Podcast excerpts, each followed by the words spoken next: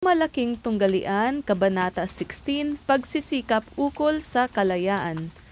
Ang mga reformador na Ingles, bagaman tumiwalag sa mga aral ng Romanismo, ay nagsipag-ingat din ng marami sa mga forma nito.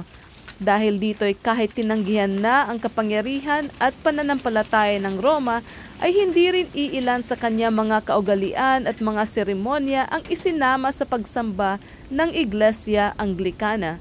Ikinatwiran nila na ang mga bagay na ito ay walang kinalaman sa budhi, na bagaman hindi ipinag-uutos ng mga banal na kasulatan, at dahil dito'y walang halaga gayon may hindi naman napakasama sapagkat hindi ipinagbabawal.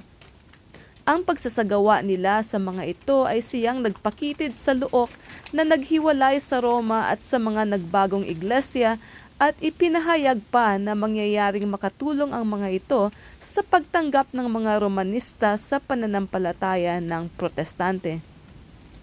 Sa mga di madaling magbago at mapagsang-ayon ay tila man ding sapat na ang mga katwirang ito. Datapwat may mga ibang tao namang hindi humatol ng ganyan. Ang katotohanan na ang kaugaliang ito'y tumulong upang malagyan ng tulay ang banging nakapagitan sa Roma at sa Reforma ayon sa kanilang palagay ay isang ganap na katwiran upang huwag tangkilikin ang mga kaugaliang ito. Ipinalalagay nilang ang mga ito'y tanda ng pagkaaliping pinagligtasan sa kanila at hindi na nila adhika ang manumbalik pa. Ikinatwiran nilang ang Diyos ay nagtatag sa kanyang salita na mga patakarang nangatatadhana ng paraan ng pagsamba sa Kanya. At ang mga tao ay hindi malayang magdagdag o magbawas kaya sa mga ito. Ang pinagmula ng malaking pagtalikod sa katotohanan ay ang pagsisikap na iragdag sa kapangyarihan ng Diyos ang kapangyarihan ng Iglesia. Ang pagtalikod ng Roma ay nagpasimula sa pag-uutos niyong hindi ipinagbabawal ng Diyos at nagwakas sa pagbabawal niyong napakalinaw na ipinag-uutos niya. Marami ang nagnasang manumbalik sa kalinisan at kasimplihan na siyang likas ng unang iglesia. Ang marami sa dating ugali ng iglesia sa Inglaterra ay ipinalagay nilang mga bantayog ng pagsamba sa Diyos-Diyosan at hindi maamin ng kanilang budhi ang makisama sa ganyang pagsamba. Ngunit ang iglesia, palibhasa'y tinatangkilik ng pamahalaan, ay ayaw tumanggap ng anumang tutol sa kaniyang mga forma. Ipinag-utos ng batas na dumalo ang mga tao sa kulto ng iglesia at ipinagbawal naman ang mga pagpupulong ukol sa relihiyon na walang pahintulot ito sa ilalim ng parusang pagkabilanggo, pagkatapon at kamatayan. Sa pasimula ng ikalabimpitong dantaon, ang haring umakyat sa luklukan ng Inglaterra ay nagpahayag ng kanyang pasya na pilitin ang mga puritano na makiayon o kung hindi ay palayasin sila sa lupain o kaya'y parusahan ng masama parito. Sila'y tinugis, inusig at ibinilanggo na anupat wala silang matanaw sa haharapin na anumang pangako ng mabubuting araw at marami ang nanganiwala na para sa mga mga glilingkod sa Diyos alinsunod sa mga ipinakikilala ng kanilang budhi. Ang Inglaterra ay hindi isang tahanang dako na matitirhan nila magpakailanman. Sa katapusan, ang iba ay nagagpasyang magtago sa Olanda. Naranasan nila ang mga kahirapan, kasalatan at pagkabilanggo. Datapwat ang pagtitiyaga ay nanagumpay rin at nakatagpo sila ng kanlungan sa mapagpatuloy na dalampasigan ng Republika ng Olanda. Sa pagtakas nila ay naiwan ang kanilang mga bahay, ari-arian at pagkabuhay. Sila'y ng ibang bayan sa ibang lupa sa gitna ng mga taong may ibang wika at kaugalian. Napilitan silang humanap ng bago at ibang hanap buhay upang kumita ng kakanin ang mga taong nangangalahati na ang katandaan na ginugol ang kanilang buhay sa pagbubungkal ng lupa ay nangapilitan ngayong mag-aral ng paggamit ng kanilang kamay. Gayon may natutuwa ring tinanggap nila ang kalagayang ito at hindi sila nag-aksaya ng panahon sa katamaran o pagdaing. Bagaman malimit silang magbata ng karukhaan, pinasalamatan nila ang Diyos sa kanya mga pagpapalang ipinatatamo pa niya sa kanila at natagpuan nila ang kanilang katuwaan sa matiwasay na pag-amba. Alam nilang sila ay nangingibang bayan at hindi nila inilantana ang mga bagay na iyon, kundi itinaas ang kanilang mga mata sa langit na siyang pinakaiibig nilang bayan at sa gayoy na mayapa ang kanilang kalooban sa pagkatapon sa kanila at sa kahirapan ay napalakas din ang kanilang pag-ibig at pananampalataya. Nagtiwala sila sa mga pangako ng Panginoon at hindi niya binigo sila sa panahon ng pangangailangan. Ang mga anghel ng Panginoon ay nasa piling nila upang sila'y palakasin ang loob at alalayan. At ng Monday, itinuturo sila ng Diyos sa kabila ng dagat sa isang lupaing mapagtatayuan nila ng isang pamahalaan para sa kanila at mapagbabangunan ng mahalagang mana na kalayaan sa relihiyon na kanilang maiiwan sa kanilang mga inanak.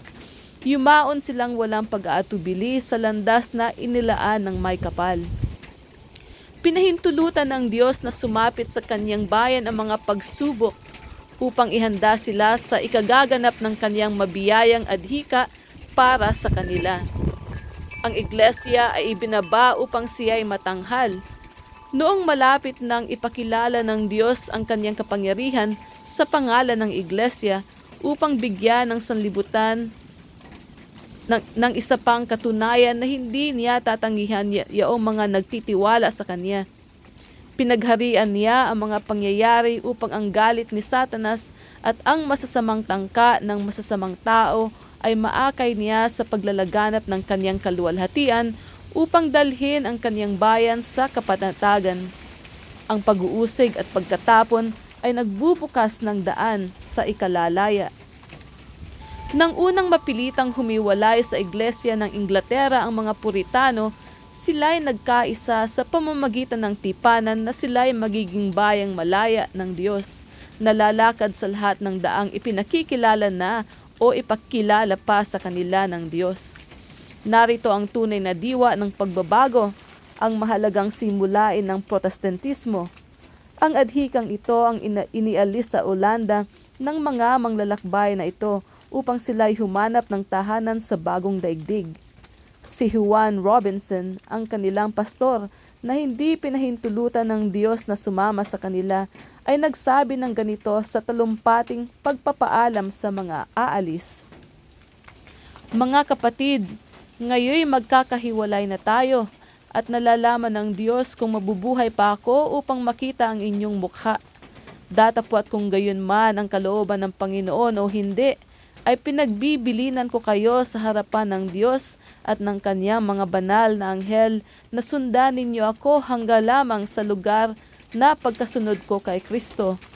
Kung maghahayag sa inyo ang Diyos ng anumang bagay sa pamamagitan ng ninumang kasangkapakang kung maghahayag sa inyo ang Diyos ng anumang bagay sa pamamagitan ninumang kasangkapang gagamitin niya, ay humanda kayong lagi na tumanggap ng gaya ng pagtanggap ninyo ng anumang katotohanan sa pamamagitan ng aking pangangasiwa sapagkat nagtitiwala akong lubos na ang Panginoon ay mayroon pang katotohanan at liwanag na ipakikilala mula sa kanyang banal na salita. Sa ganang akin ay malabis kong dinaramdam ang aking kal- sa ganang akin ay malabis kong dinaramdam ang kalagayan ng mga nagbagong iglesia na nagsidating sa isang panahon ng relihiyon at ngayoy ayaw ng lumampas sa mga nangunguna sa kanila ang mga Luterano ay hindi mapalalakdaw sa kabila ng inabot ni Lutero at nakikita ninyo na ang mga Calvinista ay ayaw nang umalis sa pinag-iwanan sa kanila ng dakilang taong yaon ng Diyos na si Calvin na hindi naman nakakita ng lahat ng bagay. Ito'y isang malaking kahabag-habag na bagay na dapat itangis sapagkat bagaman sila ay nagniningas at nagniningning na ilawan sa kanilang kapanahunan, ay hindi nila inabot ang buong ipinapayo ng Diyos. Ngunit kung nabubuhay pa sila hanggang ngayon, ay maggalak nilang tatanggapin ang iba pang liwanag na hindi nila tinanggap ng una. Alalahanin ninyo ang inyong tipanan sa iglesia narooy sumang-ayon kayong lalakad sa lahat ng daan ng Panginoon na itinuro o ituturo pa sa inyo. Alalahanin ninyo ang inyong pangako at pakikipagtipan sa Diyos at sa isa't isa na tatanggapin ninyo ang anumang liwanag at katotohanan na ipakikilala sa inyo mula sa kanyang nasusulat na salita Datapwat ipinamamanhi ko sa inyo na kayo'y mag-ingat sa tinatanggap ninyong katotohanan. Ihambing ninyo at timbangin ninyo sa iba pang mga talata ng katotohanang bago ninyo tanggapin sapagkat hindi mangyayari na ang sanlibutang kristyano ay lalabas agad sa, kanya, sa ganyang napakakapal na kadilimang antikristyano at lilitaw agad ang ganap na kapuspusan ng kaalaman. Ang pagnanais ng mga manglalakbay na kamtan ang kalayaan ng budhi ay siyang nagpatapang sa kanila na sagupain ang mga kapanganiban sa mahabang lakbayin sa pagtawid sa dagat na magbata ng mga kahirapan at panganib sa ilang at sa pamamagitan ng mga pagpapala ng Diyos. Ito rin ang nagpasigla sa kanila na itatag sa mga dalampasigan ng Amerika ang patibayan ng isang malakas na bansa. Datapwat Bagaman sila ay mga tapat at matakutin sa Diyos, ay hindi nila nauunawa ang dakilang simulain ng kalayaan sa relihiyon. Mabigat sa loob nila ang ibigay sa mga iba ang kalayaang pinamuhunanan nila ng malaking pagbabata. Iilan magin sa mga pinakatanyag na palaisip at moralista ng ikalabing pitong dantaon ang may matuwid na pagkakilala sa dakilang simulaing yaon na siyang supling ng bagong tipan. Simulaing kumikilala sa Diyos na tanging hukom ng pananampalataya ng tao. Ang aral ng iglesia ay binigyan ng Diyos ng matuwid na maghari sa budhi at magpakilala at magparusa sa erehiya ay isa sa mga kaamalian ng Papa na napakalalim ng pagkakatanim. Bagaman tinanggihan ng mga reformador ang pananampalataya ng Roma ay hindi pa nila naiwawaksing lubos ang kanyang diwang mapangusig. Natatag ang isang uri ng iglesia ng Estado na rito'y ang buong bayan ay kina- kinailangang umabuloy sa pagtangkilik sa mga mga ngasiwa at ang mga may kapangyarihan ay binigyan ng kapahintulutan na sumugpo sa irehiya. Sa gayon, ang kapangyarihan ng pamahalaan ay nasa mga kamay ng iglesia. Hindi nagtagal at ang mga hakbanging ito ay nauwi sa hindi na iwasang ibubunga ang pag-uusig. Pagkaraan ng labing isang taon, nang maitatag na sa Amerika ang unang kolonya, si Roger Williams ay dumating. Kagaya ng mga unang manglalakbay, siya ay naparoon upang lumasap ng kalayaan sa relihiyon. Datapwat siya ay kaiba sa kanila sapagkat nakita niya ang nakita ng iilan sa kanyang kapanahunan na ang kalaya ang ito na ang kalayaang ito ay siyang karapatan ng lahat na hindi mapanghihimasukan ni numan maging anuman ang kanilang pananampalataya. Siya ay masipag sa pagsasaliksik ng katotohanan at tulad ni Robinson ay ipinahahayag niya na hindi mangyayaring natanggap na ang buong liwanag mula sa salita ng Diyos. Si Williams ay siyang unang tao sa kasalukuyang sangka-Kristiyanuhan na nagtatag ng pamahalaang sibil sa pamamagitan ng aral na kalayaan ng budhi at pagkakapantay-pantay ng mga paniniwala sa harap ng kautusan. Ipinahayag niyang tungkulin ng may kapangyarihan na pigilin ang pagsalansang sa batas ng pamahalaan ngunit hindi ang pagharian ng budhi ng tao. Ang bayan o ang mga may kapangyarihan ay maka, makapagpapasya ang kanyang patuloy kung ano ang tungkulin ng tao sa kanyang kapwa-tao. Datapwat kapag iniutos nila ang mga tungkulin ng tao sa Diyos, ay dapat na sila sa ay labas na sila sa sa dapat nilang kalagyan at mawawala ang kapanatagan sapagkat malinaw na pagka nasa pamahalaan ang kapangyarihan ay maiuutos niya ang isang hanay ng mga paniniwala o pananampalataya ngayon at iba naman sa kinabukasan, gaya ng ginawa sa Inglaterra ng iba't ibang hari at reyna at iba't ibang papa at konsilyo ng Iglesia Romana, kaya't ang pananampalatayang iyan ay magiging isang bunton ng kaguluhan. Ang pagdalo sa mga pulong ng tatag na iglesia ay ipinag-utos ng batas at ang pagsuway ay nilalapatan ng multa o pagkabilanggo. Niwalang kabuluhan ni Williams ang batas na ito.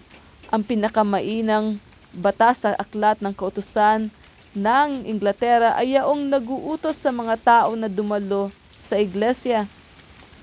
Ang pamimilit sa mga tao na makisama roon sa mga iba sa kanila ang pananampalataya ay ipinalagay ni Williams na isang lantarang pagsalansang sa kanilang mga katutubong karapatan ang pagbatak sa pagsamba sa mga walang relihiyon at ayaw sa relihiyon ay tila pag-uutos na magpaimbabaw.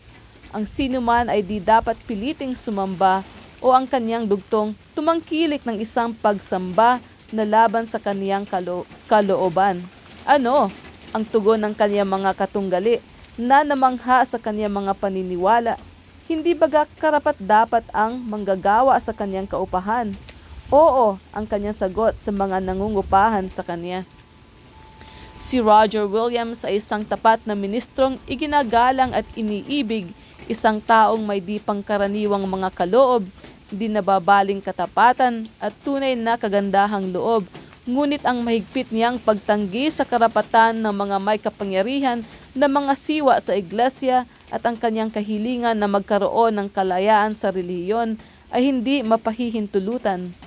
Ang pagsasakatuparan ng bagong aral na ito ay sinasabi ng kaniyang mga kalaban na siyang magwawasak sa matatag na kalagayan at pamahalaan ng bayan.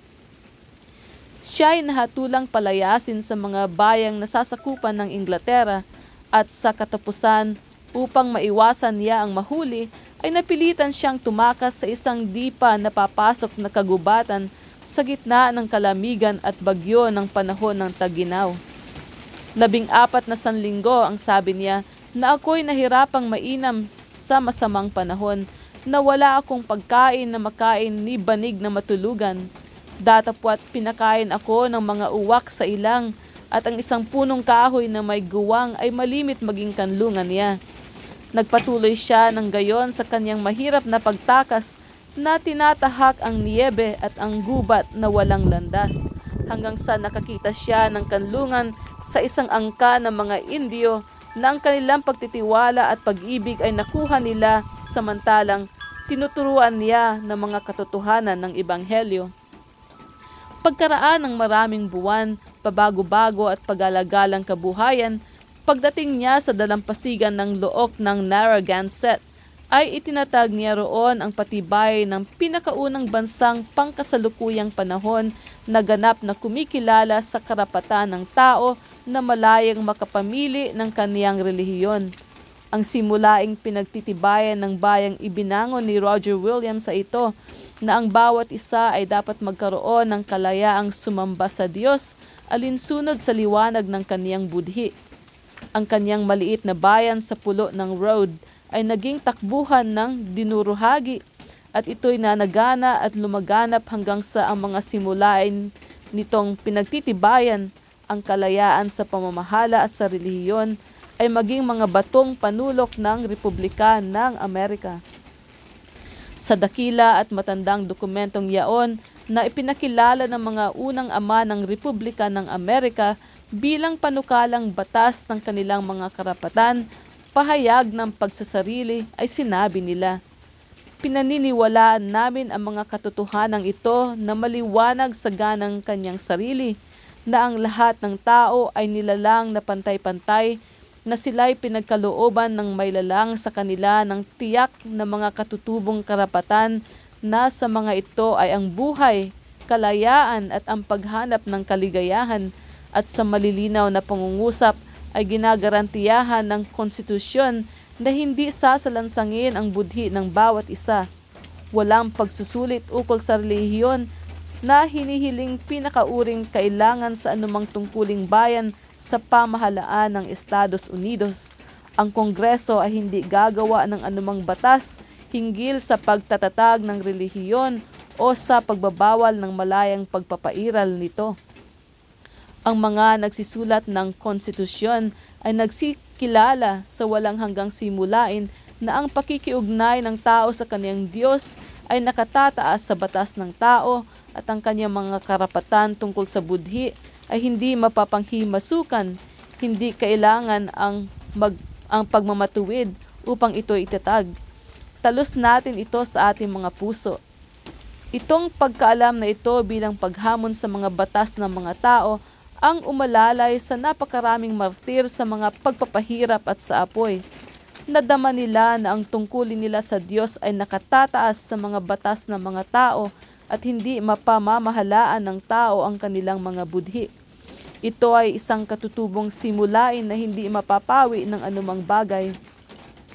Nang kumalat sa mga bansa ng Europa ang mga balita na may isang lupaing dooy matatamasa ng bawat tao ang bunga ng kanyang kapagalan at masusunod ang mga pagkakilala ng kanyang budhi, ay libo-libo ang nagdagsaan sa baybay ng bagong daigdig.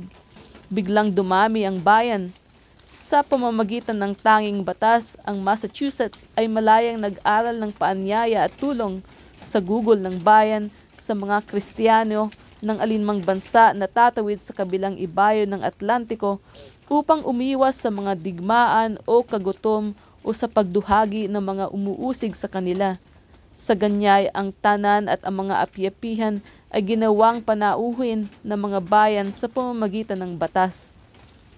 Sa loob ng dalawampung taon, mula ng unang paglunsad sa Plymouth ng mga manglalakbay, ay dalawampung libo naman ang nanirahan sa Nueva Inglaterra.